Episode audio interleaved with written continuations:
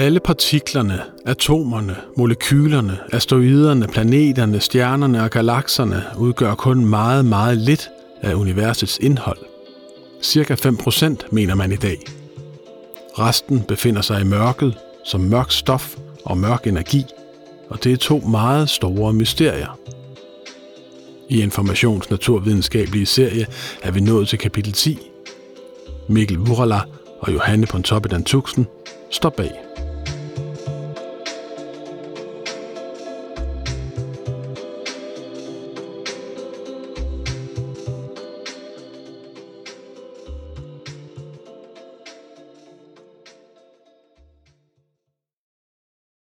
Det er med universet som med små børn. Hver gang man tror, man har regnet den ud, så sker der noget nyt. Ikke længe efter, at Einstein i begyndelsen af nitten hundrede-tallet mere eller mindre havde forklaret, hvordan universet hang sammen, dukkede nye uforklarlige fænomener op. I nitten trediverne holdt den geniale astronom og menneskelige umulius Fritz Zwicky til på det berømte Mount Wilson Observatorium i U S A. Zwicky var en noget brysk type, der kunne finde på at kalde sine kolleger for kugleformede skiderikker, hvilket er en ret fysikeragtig fornærmelse, da det vil sige, at de er skiderikker, uanset fra hvilken vinkel man kigger på dem. I nitten treogtredive begyndte han at regne på en bunke observationer af den håb af galakser, der hedder Coma. Og her opdagede han, at galakserne cirklede så hastigt rundt om et fælles centrum, at de burde blive slynget væk, ligesom børn, der bliver kylet af en alt for hurtig børnekarusel. Når Zwicky lagde massen fra alle stjernerne i galakserne sammen, var der ikke stof nok, og derfor ikke tyngdekraft nok, til at holde sammen på sagerne, konstaterede han. Sådan rejste der sig et nyt stort mysterium, som videnskabsfolk her knap hundrede år senere fortsat kæmper med at løse. Mysteriet om det mørke stof.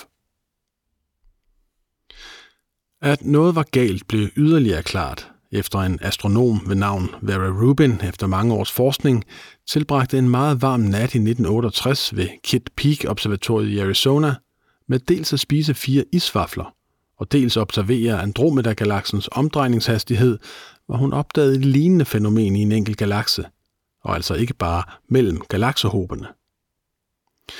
Med den hastighed Andromedas stjerner fes rundt med, burde de yderste stjerner blive slynget af karusellen. Så også på dette niveau var noget mystisk på spil.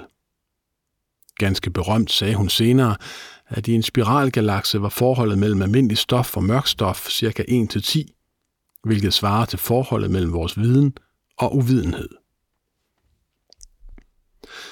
Siden de første opdagelser har selve betydningen af ordene mørk stof ændret sig fra at beskrive almindelig stof, som ikke lyste, såsom planeter og asteroider og sorte huller, der kunne gemme sig rundt omkring, til i dag at være betegnelsen for en helt anden og uforståelig type stof, som man anslår, der er cirka fem gange så meget af, end det stof, vi kender og elsker og selv består af. Det mørke stof kan tilsyneladende kun måles i kraft af sin tyngdekraft, for vi kan ikke se det.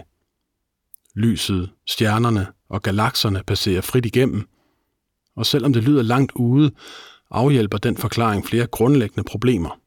For eksempel, hvorfor vi overhovedet har galakser. Allerede nogle hundredtusinder år efter Big Bang begyndte universets stof nemlig at klumpe sig sammen, kan man se i den såkaldte kosmiske baggrundsstråling. Og det burde være umuligt på det tidlige tidspunkt.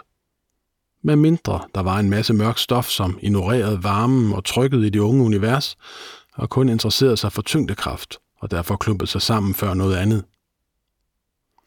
Man mener i dag, at det mørke stof dannede universets første store strukturer, som galakserne og galaksehåbene siden kunne flytte ind i.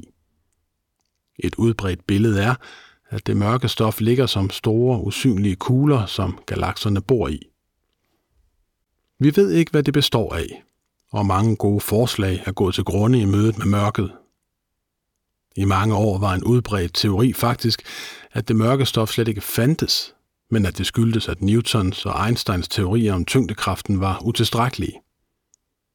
Det er dog ikke lykkedes at komme op med en bedre teori, og ideens tilslutning er blegnet. Det samme er ideen om, at det mørke stof blot er en masse almindeligt stof, eksempelvis i form af godt gemte små sorte huller.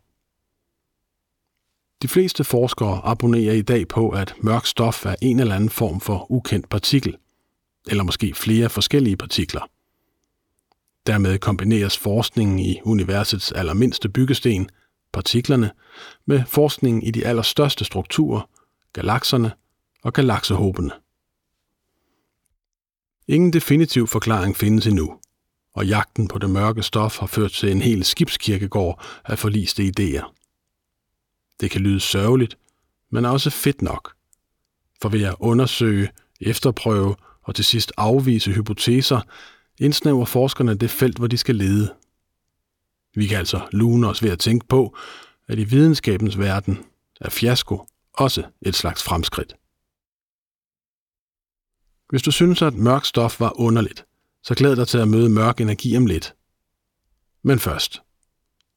Forestil dig, at du kaster en bold op i luften. Først flyver den opad, og så falder den ned. Jordens tyngdekraft bremser den stigende bold og får den til at vende om. Forestil dig nu, at du kaster så ekstremt hårdt, at tyngdekraften ikke kan nå at standse bolden, før den er undsluppet jordens atmosfære. Er der kraft nok på, kan den fortsætte gennem universet for evigt, uden at blive komplet bremset ned. I mange år troede man, at universets skæbne var ligesom boldens.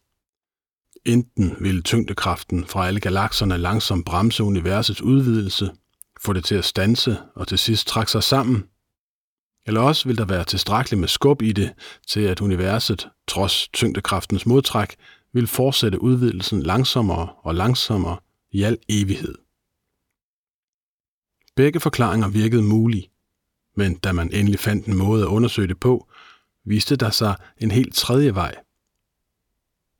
Forestil dig nu, at du kaster en bold lige op i luften, og i stedet for at tabe hastighed på sin himmelfart, så begynder bolden pludselig at accelerere. Selvom det lyder umuligt, flyver den altså hurtigere og hurtigere og hurtigere, og det er sådan, universet opfører sig. Årsagen til dette dybt mærkelige fænomen tilskrives noget, forskerne kalder mørk energi, som de heller ikke ved hvad er. Det står dog klart, at der skal bruges absurde mængder energi for at skubbe universets stof væk fra hinanden, og derfor anslår man, at den mørke energi udgør knap halvfjerds procent af universets samlede budget af energi og masse. Ligesom med mørk stof kan man ikke se det, men man kan se dets effekt, og måden man opdagede det på er ret fed. Universet er en tidsmaskine. Da lyset bruger en del tid på at rejse over rummets enorme afstande, så er det faktisk gammelt lys, vi ser her på jorden. Hvis vi studerer en galakse, der ligger fire milliarder lysår væk, så ser vi et fire milliarder år gammelt billede af den. Det er enormt smart, når man vil regne på, hvordan universets udvidelseshastighed har ændret sig gennem tiden. Afstanden i tid og rum bestemmer man ved at studere en særlig slags supernovaer, der altid eksploderer med samme kraftige lysglimt. Og fra slutningen af nitten firserne og op gennem nitten halvfemserne samlede to forskerteams en hel perlekæde af eksploderende stjerner, der strakte sig gennem milliarder af år bagud gennem tiden og rummet. Ved at sammenligne deres hastighed kunne de observere det komplet uforudsete og intuitivt forrygte faktum, at universet udvidede sig hurtigere og hurtigere, som tiden skred frem. Det stod klart i nitten otteoghalvfems, og det rystede den astronomiske verden. Sjovt nok havde Einstein helt uforvarende foregrebet situationen, dog med et andet sigte. For dengang han udviklede sin generelle relativitetsteori, troede han, ligesom de fleste, at universet var statisk, altså hverken udvidede sig eller trak sig sammen. For at sikre sådan en stabil tilstand, måtte der være noget, som modvirkede tyngdekraften. Til det formål opfandt Einstein noget, han kaldte den kosmologiske konstant, som blev indsat i ligningerne for at skabe ligevægt. Da Edwin Hubble nogle år senere fandt ud af, at universet udvidede sig, så pillede Einstein lige så nænsomt den kosmologiske konstant ud af ligningerne igen og kaldte det sit livs største bummert. Men nu er den altså blevet puttet tilbage igen, og er en forudsætning for, at nogle af de mest udbredte modeller for universets udvikling hænger sammen. Når du har energi uden masse, er det normalt en form for stråling. Mikrobølger, lys, gammastråling, you name it. Men det er mørk energi ikke. Det er noget andet, og det opfører sig anderledes. Den mørke energi trives i det tomme rum, og modsat alt andet bliver den ikke fortyndet af den voksende tomhed. Forestil dig en kasse fyldt med tæt røg. Gør man kassen dobbelt så stor, bliver røgen lidt tyndere og mere gennemsigtig. Gør du kassen tilstrækkeligt stor, kan du til sidst hverken se eller lugte røgen, fordi den er blevet helt fortyndet. Sådan fungerer tingene normalt. Men det er mørk energi ligeglad med. Den beholder sin tæthed altid. Så når der kommer dobbelt så meget rum, er den mørke energi stadig lige tæt. Det er en fed egenskab i et univers, der udvider sig. For når alt andet bliver fortyndet af udvidelsen, ender mørk energi en dag som den dominerende kraft.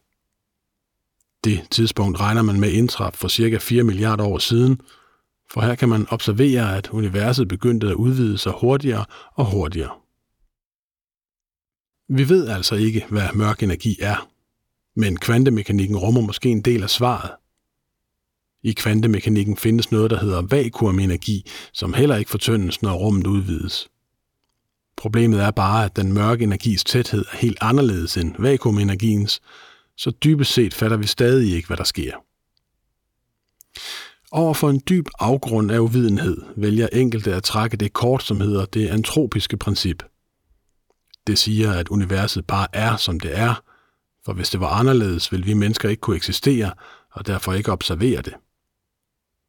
Det lyder noget selvcentreret, men bygger på en idé om, at der måske er milliarder af universer, som opfører sig helt forskelligt, men lige præcis i vores er de enkelte tandhjul slebet så præcist, så tyngdekraft, kernefusion, mørk energi og hvad der ellers er derude, i sidste ende har skabt en situation, hvor livet kunne opstå og alting betragtes. Var tætheden i den mørke energi blot lidt anderledes, ville strukturer eller liv nok ikke kunne opstå. Det er lidt ligesom billedet, hvor en flok aber tamper løs på en flok skrivemaskiner i uendelig lang tid, hvilket på et eller andet tidspunkt fører til, at de skriver Shakespeares samlede værker.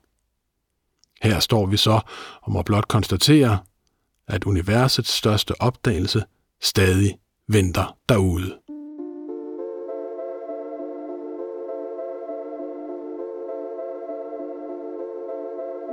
Det var kapitel ti i vores nye naturvidenskabelige serie. Hvis du går ind på Informations hjemmeside, kan du finde samtlige oplæste artikler i serien. Du kan også finde dem i din foretrukne podcast-app under serienavnet Vi fortæller naturvidenskaben forfra. Serien er i øvrigt støttet af Carlsbergfondet.